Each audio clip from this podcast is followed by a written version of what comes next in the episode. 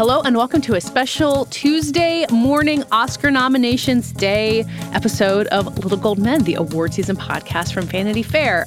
It's such an honor to present this next award. And here are the nominees. And the Oscar goes to. And the Oscar goes to. And I can't deny the fact that you like me. Right now. You like me. I'm the king of the world. There's a mistake. Moonlight, you guys won Best Picture.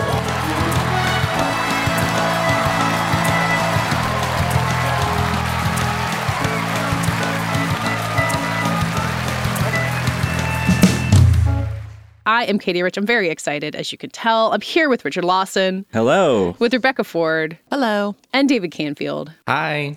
It's Oscar nominations day. Hopefully, you're listening to this uh, soon after we record it because we want to get our thoughts out there quickly. And so many of you have sent us your questions and hot takes on the nam- nominations, which we are just delighted for. As always, we'll get into all of that and our takes on the nominations. I'm still kind of vibrating from all of this. I always get like nervous and excited and like all these wild possibilities go through my brain. And when the dust settled and I could kind of look at it, I feel like these are pretty good nominations, you guys. Are, are we all feeling kind of good? I was really pleasantly surprised. Yeah, the new the new the ever changing makeup of the academy is really starting to show its results and I think that's fascinating. Yeah, I think we should start with what we were all talking about before this even started. And David, what you wrote about so well, uh, Drive My Car. And people who've been listening to the show know that we've been eyeing it as this kind of surging force in the race. Um, and David, as you wrote, like even last week with the BAFTA nominations, you kind of got a hint that that this might happen. Yeah, I think one of the very first stories I wrote when I came to Vanity Fair was about the Academy invites from last year and how over half of them were uh, from countries outside of the US.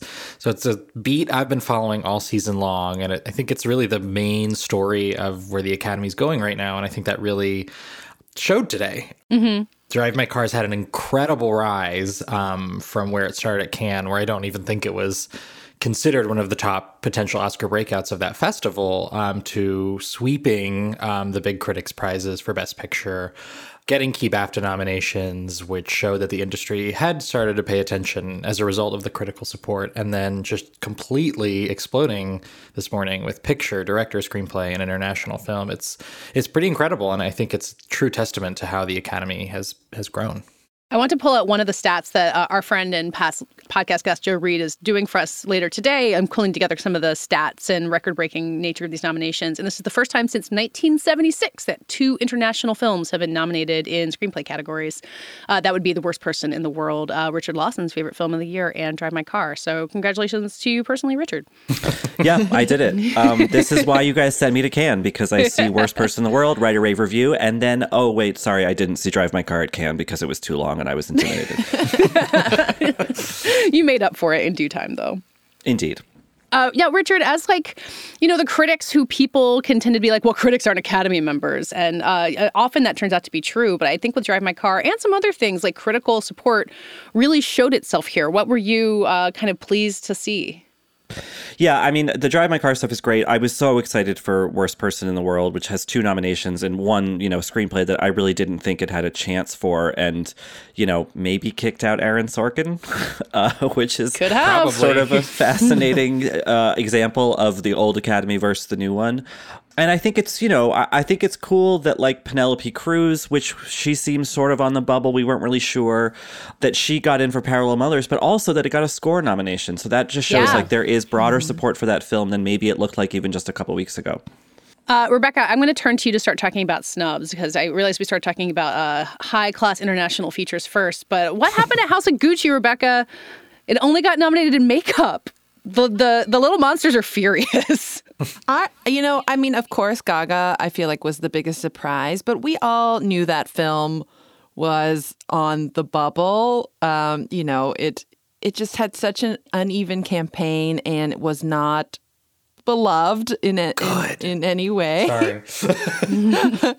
And so, I, I mean, and that category was very competitive. Um, so to me, I wasn't totally surprised. I mean, I think it did have a better chance in costumes, which we did not see it get. Um, but overall, it just felt like Academy voters were just not into that film. So I think they should probably be very happy with their makeup nomination. we were joking about the New York Film Critics being influential in terms of starting the the drum beat for Drive My Car uh, back in December. I almost wonder though if her winning Best Actress, Gaga winning at New York Film Critics Circle, sort of put that in mind uh, of of Academy voters being like, we can't let that happen. You know, I don't know, maybe. Don't let these critics break down our barriers. I mean, I would say, except for Best Actor, which went more or less how we expected with that fifth slot going to Javier Bardem, which could have been a few people, every acting category had some kind of big what shocker moment, Yeah. right? Definitely. Definitely. What was the biggest one for for you, David? I think Judi Dench over Caitríona Balfe for Belfast and supporting actress.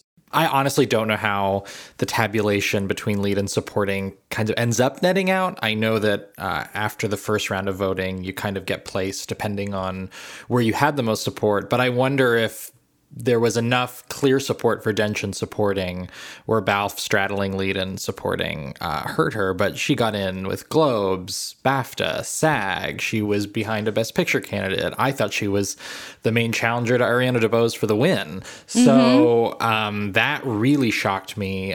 And I I think it was also strange because Belfast didn't perform very well overall. So Judi Dench actually making that category after not popping up anywhere is is a really interesting specific show of support for her, I think, because the movie missed a lot of crafts categories and generally didn't show up in places where we thought it would. So that that was my big huh? I, I'm told that unfortunately there were a lot of votes for someone named Caitríona Balfe, but they couldn't count those. Uh,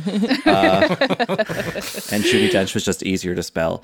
Um, yeah, I, the Belfast not showing up in quote unquote below the line categories is interesting because usually that can be used as evidence that it has a big Best Picture momentum. But I think this year we might be looking at Best Picture contenders that actually are not so well supported, um, you know, in, in the sort of deeper categories. I do want to tell you, I spent many minutes this morning trying to figure out this Caitríona Balfe situation.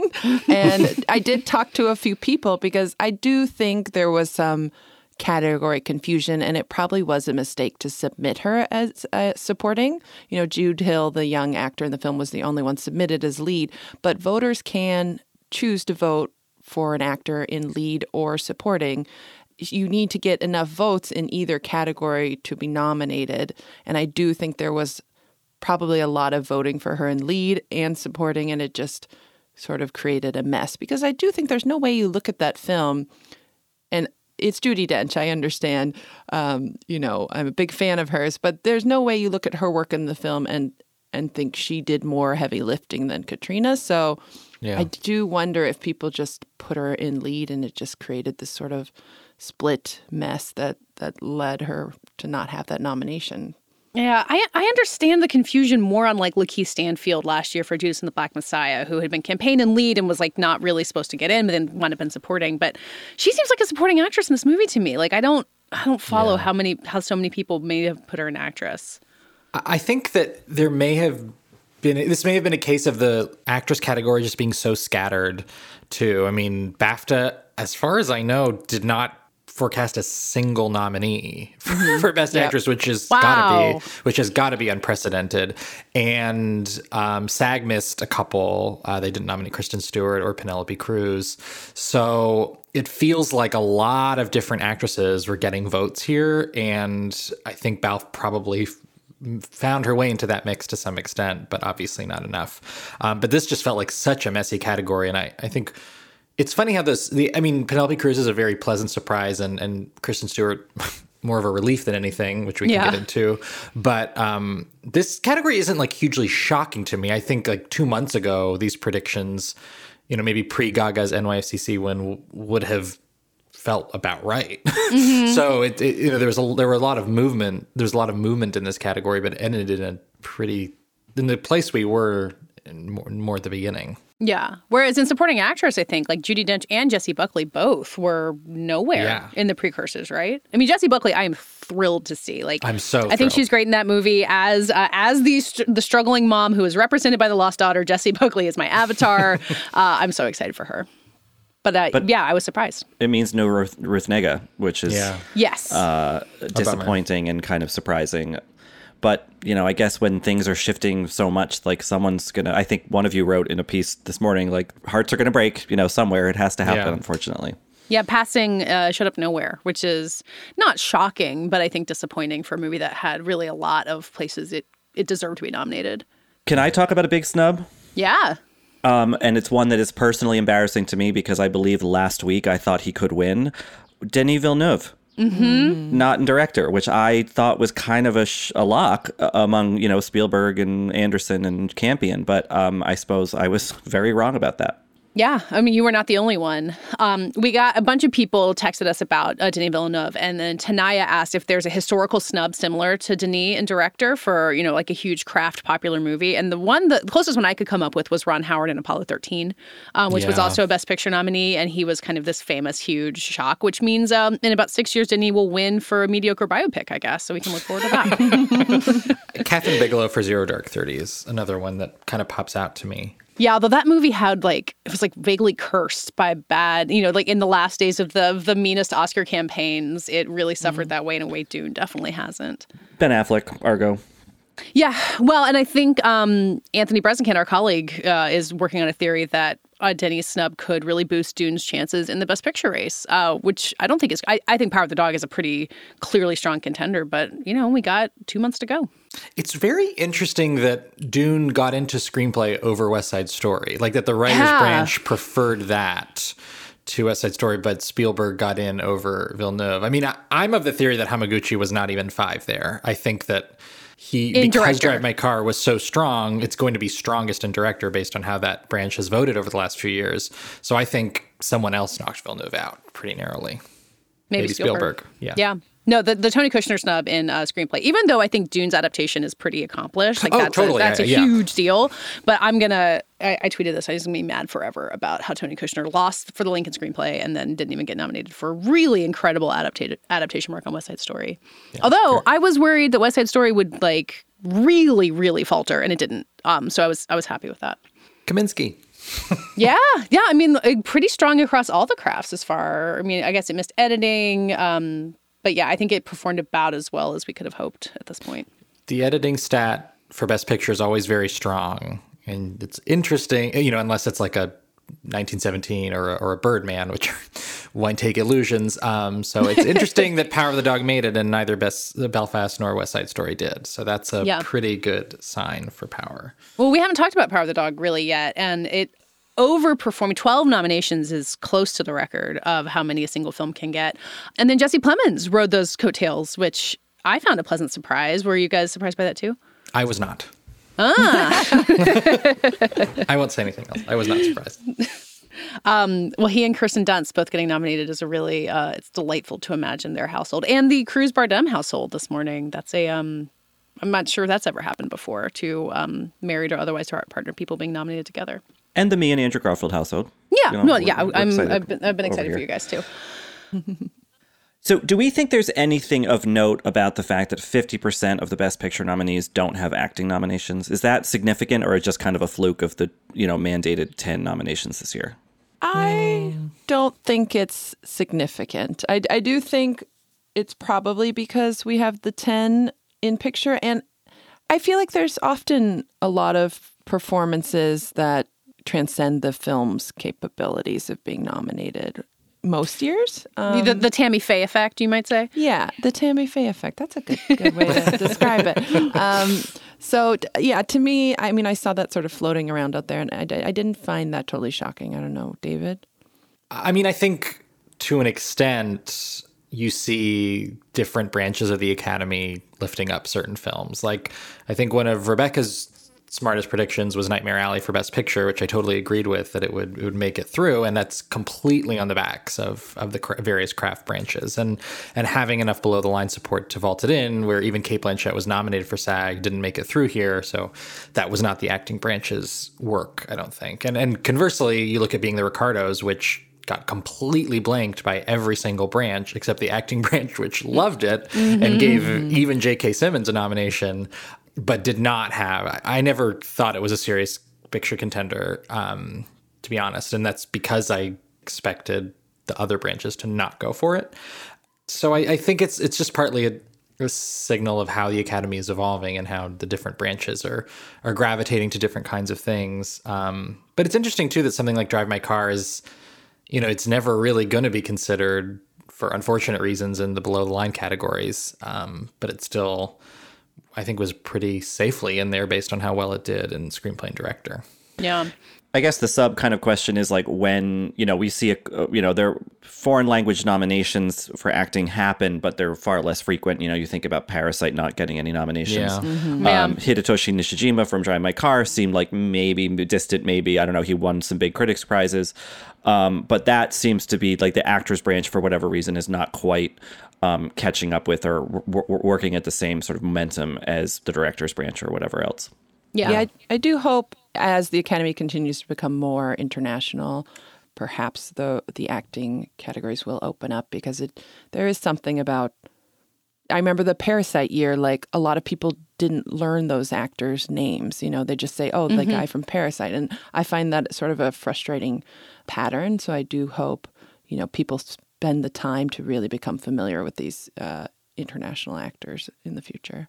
Yeah, if you're if you're watching Drive My Car or Worst Person in the World, I mean, those have extremely worthy performances, and it's frustrating they're so uh, far out of the conversation. Although maybe they weren't as far as we think. Uh, it's Yeah. hard to tell. Yeah. I, I have one more Gaga question, which is does, does- Only Gaga questions. D- does anyone think that her campaigning hurt her? I, I feel like right as voting was happening, the memes started to just spread a little bit more rapidly, and and there was more of an awareness. I detected anyway that she was going really hard. yeah. um, I'm I'm just wondering if that had anything to do with it. especially for a movie that as we were saying like clearly wasn't all that beloved and like had you know not like, way m- more so than a star is born which was a pretty you know got nominated for plenty and didn't really win enough but she was she was kind of dragging this movie along with her and clearly didn't have the power to do it Yeah. You know, and I, you know, I, I don't think this is that controversial thing to say, but actors can be petty, and you know, like they they saw her in A Star Is Born and said, "Great, good job, you did it, kid. Like, welcome." And then for the second one, they're like, "Whoa, whoa, whoa, whoa, whoa, an accent and this campaign? No, no, no, no. Like, you need to put a little more time into this before we, The you know, Stanislavski method? right like we need you know she, she's not done baking yet or whatever um I, I think that maybe there was pushback against like her just kind of being declared a you know award worthy movie star after two films and they were just like let's pump, pump the brakes on this also looking at the um the actor and actress lineup I'm, I'm doing this off the top of my head. I think actor is all previous nominees and actress the only um non-nominee non-previous nominee is kristen stewart. That's a lot of veterans um that Oh, wow. may wind up in those categories. And su- and supporting is different. There's a lot of first timers in there but you can see that the power of just being really really famous for acting already in there.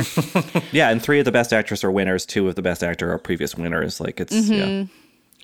Speaking of A Star is Born, uh, and Rebecca, you were talking about Nightmare Alley. Uh, someone did text uh, wanting to talk about Bradley Cooper's snub in Lakers for Licorice Pizza, which I'm furious about. um, but he is nominated. He's a producer on Nightmare Alley. and his previous Oscar nomination before this was not for A Star is Born, it was as producer of Joker. Joker, so yeah. Bradley Cooper's Oscar track record remains so incredibly strange. I mean, I'm, I'm happy for him. I'm sure he's fine. Um, but I'm still just really waiting for him to to win a dang Oscar. Like it just feels crazily overdue at this point. I've always said that Bradley Cooper is the new Danny DeVito in terms of an actor who you forget produces a lot of big movies. Yeah. Are you guys surprised that Licorice Pizza uh, didn't really land any? I guess it's picture, director, and screenplay, which is three big ones, but it did seem like it was surging in support. Yeah, it was the one that surprised me the most. It it it didn't hit editing, didn't get any acting nominations. PTA did get in for director, which I wonder if that was even a little shaky. Yeah, that surprise that was one that I, I thought was really surging, uh, and evidently was not. Yeah. Uh, I was very excited about the hat trick that Flee pulled off. Yeah. Yes, That's really cool. Animated, international, and documentary. I don't know if that hurts it or helps it. You know, like maybe it's now going to split votes between three categories. Like like Honeyland, when it got two nominations, didn't win either. But I'm I'm excited that it's represented. I've already seen at least one tweet from someone being like, "Wait, what's this Flee movie?" So if this causes people to seek it out, um, that's good news. Yeah, the international. Uh, first of all, this is like the first time in I don't know how long I've seen uh, almost all of the international nominees um, before the nominations happen. Which congratulations to me. I have a yak in the classroom to catch up with. It's great. oh, you've seen it? yeah, that's why I predicted it. oh, I'm so I'm so excited. I mean, just that title existing at all is a thrill. It's very sweet. Um, but it's a really good lineup of films. Like I was really nervous about Flee. I think a few of us were. It felt like it had gotten kind of quiet. Um, and actually, Flee and Summer of Soul and Coda from last year's Sundance. That's a really good track record for them and proof of longevity in this race, which we don't only always get to see. And you can include Judas and the Black Messiah, which technically premiered at that Sundance as well. Holy crap! Uh, that makes me that makes me feel like time like doesn't exist anymore. yeah, that was the effect of that Sundance, I think, in that Oscar season. Uh, yeah, it was a really really strong showing for for Sundance, and it's nice that a lot of those nominees, like Flee, has multiple nominations. Worst Person in the World has multiple nominations. Um, Parallel Mothers wasn't even submitted for that category and has multiple nominations. And obviously, Drive My Car has a ton. So it you know it's so often that almost all those nominees that's their only nomination, uh, and that's starting to not be the case anymore. Yeah.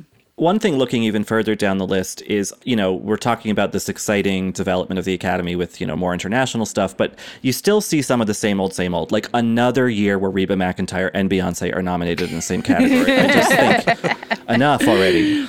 Reba That's did not write that original song, No, I know. She- unfortunately. yeah. Uh, but yeah, Diane the, Warren the- did, right? The, yeah, the Diane Warren juggernaut. Um, I just I would I, I did not predict believe- I that. cannot It's really. the- I mean, the original song lineup, um, a constant hang up of mine because it's uh, always just like brilliant to or sublime to terrible in one category. Um, it, I mean, Beyonce got, getting in there, people are gonna be happy, even though I think that song's kind of dull. I think. All of the songs are kind of dull again, which is Yeah. why maybe Encanto wins on a default because it's Lin-Manuel Miranda's EGOT. I don't know. It's a I don't know what could have happened to make it better because the the choices weren't that great. But here we go. I gotta say, I wish people would stop nominating poor Diane Warren if you're not gonna let her win. Like, what? What is this? 13? 13? 14? I mean, she deserves a win. And you know, speaking of people who work the circuit, I used to see her at like every event. Everything. oh, yeah. She pounds the pavement, and I think enjoys the experience, of course. But God, just just give her the win. And unfortunately, I don't think it's going to be this year either. No, this is her thirteenth nomination. Sorry, you were right the first Okay, time, Rebecca. 13. Lucky thirteen. and this movie premiered at 2020 Sundance. Oh by my the way, goodness. I saw that. I saw it in person and was not. I did not enjoy it. Uh, the, the first movie at Sundance I've ever walked out of halfway through. to be. It's quite. It's quite bad. Do you guys have to? Do you guys have to now finish it so that it, uh, or Rich, you have to finish it now that it's an Oscar nominee? Well, I need to hear the song. I don't remember the. so- I don't remember the song. I did sit through the whole thing, um, but I don't, I don't know what the song is. So You can find it. I've, I've listened to it. You can find it on YouTube. I do believe it's Reba, Reba McEntire on a beach, which feels like a Barb and Star Go to Vista Del Mar reference. So if you want to to take that for it. Um, oh, and I wanted to talk about score too, because Encanto showing up there for me was a pleasant surprise, even though um, I think we had predicted it. And Parallel Mothers uh, getting in for score. So that was good. like, yeah, and that's such a beautiful score. You know, I think I had predicted Pedro Almodovar to get in for screenplay, so it didn't make it in there. But um, seeing those like little bits of support all throughout, I think only further bolsters what you were talking about, David, that the Academy really is looking um, far beyond its the American borders now. yeah, and I think what Rebecca and I were both hearing specifically about Parallel Mothers, like it was a movie that a lot of people were talking about, just kind of offhandedly, um, that really had been showing up nowhere. So that was a that was a relief. Also interesting in the score category, though, I expected Alexander Desplat to get nominated for French Dispatch. Uh, he would have been the French Dispatch's only nomination by that math, and it's now this is the first time in I think 15 years that Wes Anderson, a Wes Anderson movie was not nominated for any Oscars. Darjeeling Limited was the last one. Which Yeah. I don't know if you agree, fo- uh, Rebecca. At least uh, Telluride. I think we talked about this. That like I feel like that started at Telluride because French Yeah. Dispatch really did not go over well there. Yep. And there's a lot of uh, you know Academy people at that festival, and um, so maybe that was was dead over Labor Day weekend, and we just found out now. Yeah, I wonder. We got a couple people texting us about uh, French Dispatch and how it felt like a snub, and whether Wes Anderson is in the club the way we thought he was. And I wonder if we'll look back in 20 years and be like, "Wow, Grand Buda- Budapest was the chance," and we missed it. It probably deserved more than it got, including a nomination for Ralph Fiennes, which I'll keep being mad about. Me too. Um, I'm gonna, I'm gonna keep reading the text because this is like coming in since we started recording. But to go back to Denis Villeneuve for a second, um, we got a text from Peter who said, "Do you think the snub for Denis in director indicates a let's see part two, then give that award out?" Thinking, uh, maybe.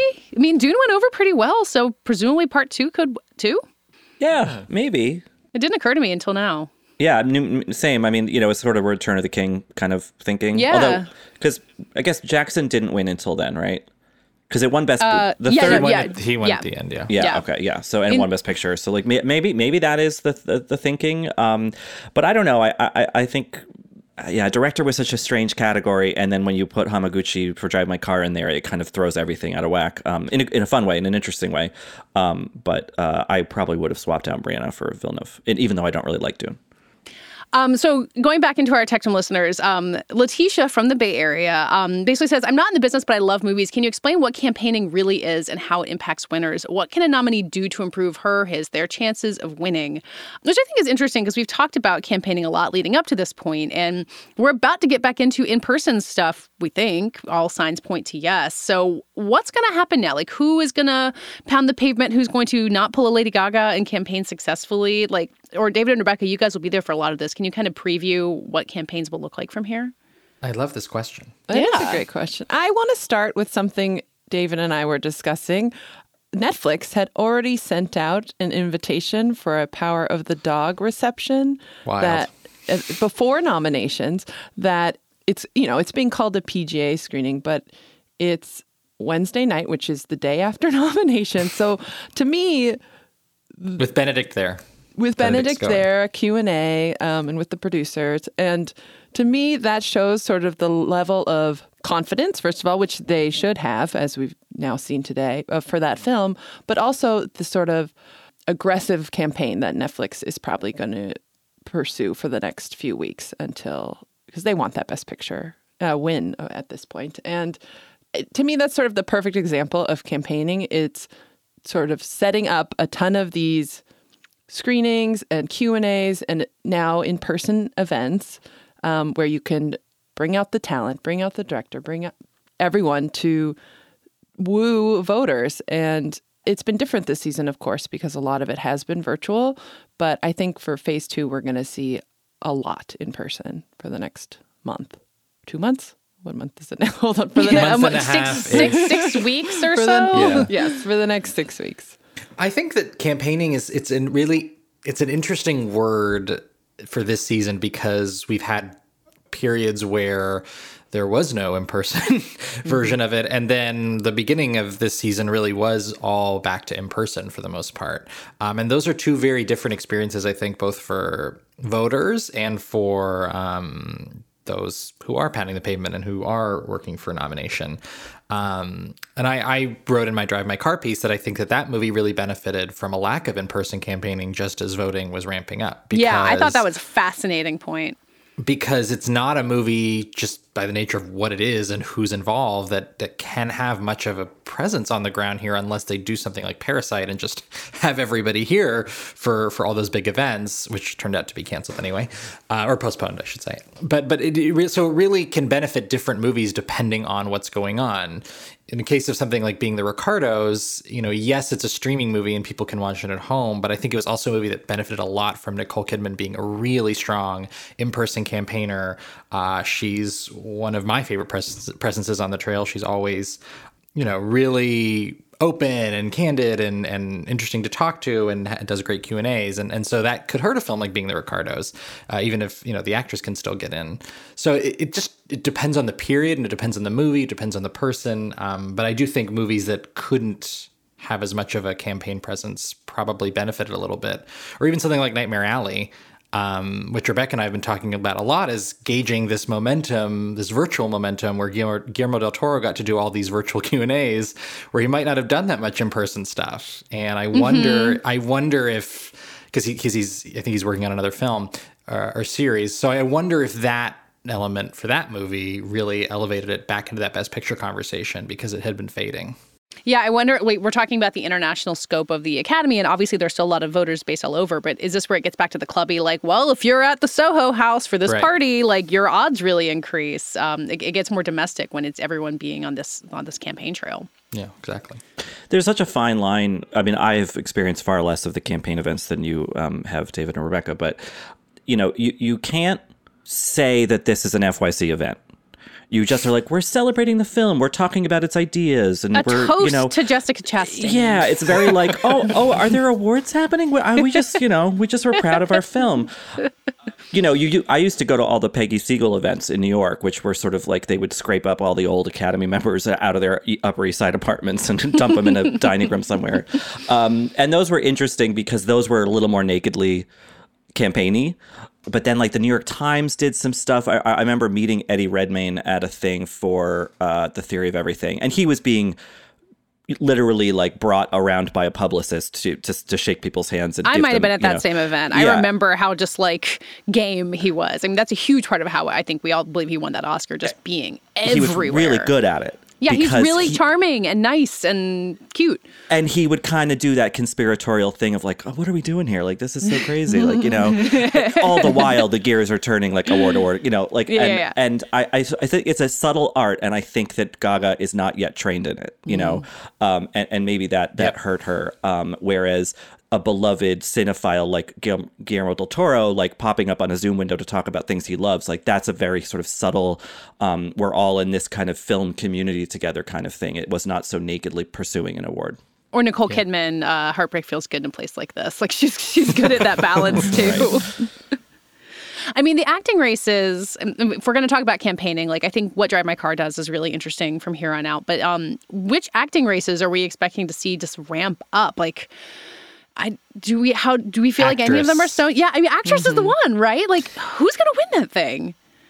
The the the way BAFTA votes is if you're in the top two, you automatically get nominated. Which if they have a, and they have a lot of Academy overlap. So the fact that none of those actresses made it to the Oscars mean it's wide open. I mean that's just the bottom line. And if Yeah. being the Ricardos doesn't have as much support outside of the acting branch, now that it's opened up, I I think it's really open. I I have no idea who is winning that category. I mean I, I think Olivia Colman's really in it because Lost Daughter slightly overperformed, um, which is a good sign. Yeah. What do you think, Rebecca? Well, I actually kind of want to hear if Richard is sticking with his Nicole Kidman prediction for this group. Yes. You are? Yeah. I, I Yeah. think it's really wide open too. I agree with David. And this is a group other than Olivia Colman who I think will really get out there to, uh, you know, uh, campaign for these films. Uh, Olivia is known for not doing very much, and and she likes to keep the focus on her co-stars in the film, And wins awards anyway. and still wins all the time. So isn't that the dream? I'm sure every actor is like, how do I get that? Give one all-timer great Oscar acceptance speech, and then you'll be nominated for the rest of your life. but I do think we'll see the rest of them really out there. Yeah, it's an interesting category this year in that, with the exception and apologies to Chastain, I think the other four are all absolutely viable winners, and um and and uh, and appeal to different facets of you know individual academy members or even within a one academy member you know like there's the kind of grand theatrics of what kidman is doing. There's the international cachet of penelope cruz. There's the interior artistry of kristen stewart. And then there's colman who is kind of all of those things and beloved and classy and all that stuff. So i wonder if maybe some sort of uh, combination of that you know if one person possesses it they'll win. And i kind of i do think that's colman but i'm still sticking with kidman at the moment I would be shocked for Kristen Stewart to win at this point. I mean, I think we all were relieved in one level or another to see her nominated, but that she's the think that's only it, nominee yeah. from that entire movie. Yeah, I think that's it. They, they are going to bring out the the scales though, where they weigh people at, at the Oscars. Yeah, and she's going to bring, uh, you know, the kid from Belfast with her to sit on the scale just to mess with the system. Um, I'm keeping an eye on supporting actor. Uh, my my theory that Bradley Cooper could win the whole thing if he got nominated will never be proven wrong because he didn't get nominated. But I do think, especially with Plemons and Kodi Smit-McPhee both getting nominated, like that is up for grabs. I think. I think Kotsur really has a good shot at winning that. It's a clear like the only place Coda can win. It's very it's a well liked movie, and he would be a groundbreaking, I think, worthy winner. I mean, he's pretty amazing in the movie. Did you see the video of him falling out of his chair when he was celebrating? Yeah, celebrating? and this he's like morning?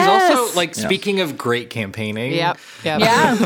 he is he's just that delightful pre- he's that delightful discovery of the trail this season i think that uh, you can't help but root for Well, it feels like a really facile comparison because they're both movies about deafness, but he reminds me so much of Paul Raci for Sound of Metal last year. Sure. Just like someone who's been working a long time, hasn't gotten this level of recognition, is like kind of bewildered but thrilled to be there. Like it's a everyone likes to root for that person. and he could have been second i feel like daniel kaluuya was just so undeniable that that Yeah. race never really got off the ground but Yeah. this is not this is not one of those years Yeah, and I think even though Ariana DeBose, and supporting actress, still looks very strong, like I don't think she is as undeniable as Daniel Kaluuya last year. Like that that race is also up for grabs. I think. I was so happy to see Aunjanue Ellis get in. I know you were too, David. i was so i was so so relieved especially when i heard I, when i heard buckley i was like oh she no way but we only got to e we the, the the alphabet went from b to e there it was really Yeah, they announced director. I think in order of title of movie. I think, and, and so when they started, too yeah, so when they started with Brent, I was like, God, did Paul Thomas Anderson get snubbed? And then was um, surprised the alphabet it worked out in, in the end. Well, let's close and talk about Best Picture. Uh, we mentioned earlier, Power of the Dog got 12 nominations. That's pretty huge. To me, that seems to cement it as a pretty undeniable frontrunner. Um, but then again, there's the Dune theory. And then again, there's a lot of other movies in the list. Where do we think this is headed? Well, i think it's power of the dog Yeah. uh, six years ago, a film that didn't win, did, that didn't seem like it was going to win much, but it, it, but you know, it was like close to the top. But you know, there were other bigger movies. It won screenplay, and then won Best Picture, and that movie was Spotlight. And I think Don't Look Up could potentially pull that off. Also, I don't know that it'll win screenplay, and I think that Adam McKay not getting nominated in director is a big mark against that movie. But it did get an editing nomination, it got a screenplay nomination, it got a score nomination, and it got picture. So I, I, I still think that movie, even though it's a horrifying thought, could somehow be the number two on enough ballots. And I think you know more and more we sort of theorize that that is how Best Pictures are, win these days. And I don't think it's going to be you know I think there's a lot of Power of the Dog number ones. I think there's a lot of Belfast number ones, but maybe that has broad enough, sort of strong enough support that it could uh, be put over the top. Well, I think the question is is Belfast still the number two, which we've been kind of assuming for a long time. But as we were saying, it underperformed in some of those craft categories. And maybe it's not going to get as many number one votes as we thought. And then, Richard, like you said, something else is going to swoop in. Yeah. Um, I mean, I think the problem for Don't Look Up compared to Spotlight is it didn't get any acting nominations, and it's pretty hard without that. I mean, just statistically, I guess it doesn't necessarily mean much in terms of the narrative of the movie. Um, I still think it's too polarizing of a movie to win on a preferential ballot. So I'm not inclined to think it, it really can go that far. I think it's Power in Belfast. I think Belfast kind of has that more Green Book level nomination total, maybe, where it didn't do as well below the line, but still is is very well liked in a very particular way uh, by a certain segment of the Academy. Um, and, and Power just, but Power just feels to me kind of overpowering at this point. It did so well everywhere. I think production design seemed like such a long shot, and it got in there even. I mean, it it, it hit e- with every single branch, and those are the people Yeah. voting for Best Picture. Is there something to be said for the fact that they're both Netflix movies, Don't Look Up and Power of the Dog, and Netflix Yeah. is maybe now just going to shift its funding and all that over to Power of the Dog and Don't Look Up will kind of twist in the wind? Yeah. I think so. And also, they again couldn't get that third best picture nominee. It happens. it happened last year with Ma Rainey's Black Bottom, and this year with Tick Tick Boom. Uh, so I think that this year they will learn to really focus their efforts for this final campaign. Yeah. I mean, The Irishman led in nominations total uh, Yep. two years ago, whenever it was. And Roma might have. I don't remember if Roma was the, the most It was definitely close. If Yeah, like they've had they've come so close so many times, and the path for them is pretty clear. Um, but then again, we're going to spend the next six weeks trying to think of reasons it won't happen because we'll get really bored. So who and knows? we'll find some. We'll find some. The problem is if Don't Look Up doesn't win, it means the Academy is pro climate change. So I they, know. they might have to think about it. this about is that. our only chance to stop that comet heading toward Earth, and the Academy needs to take their mission seriously. Um, well, coming up is not too much. We have uh, about two weeks, and then the SAG Awards are at the end of February. Um, David and Rebecca, you guys will be there. Um, I think it's going to be fascinating to see uh, what all goes on there. Is that going to be kind of our first insight into how these nominations change the um, the chemistry of the race? Yes, Lady Gaga will win. Ruth Negga will win. Jared, Jared, Jared Leto will win. Know, or Ben Affleck might surprise. And, yeah, uh, but yes, probably. I think so. I yeah, I think it'll be exciting as long as it remains in person to also hear some of these people talk on stage because we haven't gotten to Yeah. hear that all season and and you know to see what they're doing for their own messaging for phase two, the ones that are nominated. But it it'll be interesting. I'm excited to go to something. Yeah. Me too. I'm getting my outfits ready. Yeah, yeah, because right after that, the Santa Barbara Film Festival kicks off with uh, tributes to a lot of these people who are nominated. Then the Oscar nominees luncheon, uh, the Indie Spirit Awards, the UGA Awards. Like March will just kind of be bam, bam, bam, one after another. So um, we miss seeing all these people now, but we'll be, we'll be sick of them before too long. A- And please send us subtext messages telling us who you want to hear say a yak in the classroom when presenting international Yes. feature at the Oscars. So because I think that's really going to be the, the highlight of the whole show. Oh yeah, I, I have to say, and I tweeted this too. But in a meeting yesterday, I was thinking how excited it would be to hear Leslie Jordan say Ryusuke Hamaguchi, uh, and he did it twice, and it was so great both Yeah, times. you, just he flawless. made good. On, he made he made good on that potential. He really did. And I think Denis Villeneuve, he also had a um, a real moment with. Uh, but Hamaguchi was it. Also, Tracee Ellis Ross and Leslie Jordan were a great announcement pair. I think I was I was excited to see them. I enjoyed the bit where the guy in the break described his enthusiasm for Jessie Buckley because he loved Charlie Kaufman movies and loved her. And I'm thinking of anything. that was that was a twist for the start of that bit. I did not expect that. Yeah, well, we actually we have to seek out that guy and um, end his career now because he did our job for us in the middle of the Oscar nominations broadcast. So, sorry, it's going to be us next year through uh, through whatever means necessary. Well, and Richard, like you said, people should keep texting us with their thoughts on the nominations um, at joinsubtext.com slash little gold men or 213-513-4203. I know I'm jumping ahead, but really that is such a great place for us to hear from you. And um, we will keep taking your questions as the season goes on. And let us know who you want to hear about, what other categories you want to hear about. We'll do the shorts like we always do. Uh, we haven't talked much about documentary this year. Um, there's a lot of stuff to get into, so your feedback is really appreciated. And in the meantime, read all of our nominations coverage at VF.com. Uh, follow us on Twitter at Little Gold Men or on our own. I am at Katey Rich and Richard Rylaws? and David David Canfield 97. and Rebecca. Becca M. Ford. This week's episode was produced and edited by Brett Fuchs, and this week's award for the best plot description of the movie Gremlins goes to Katey Rich. The little monsters are furious.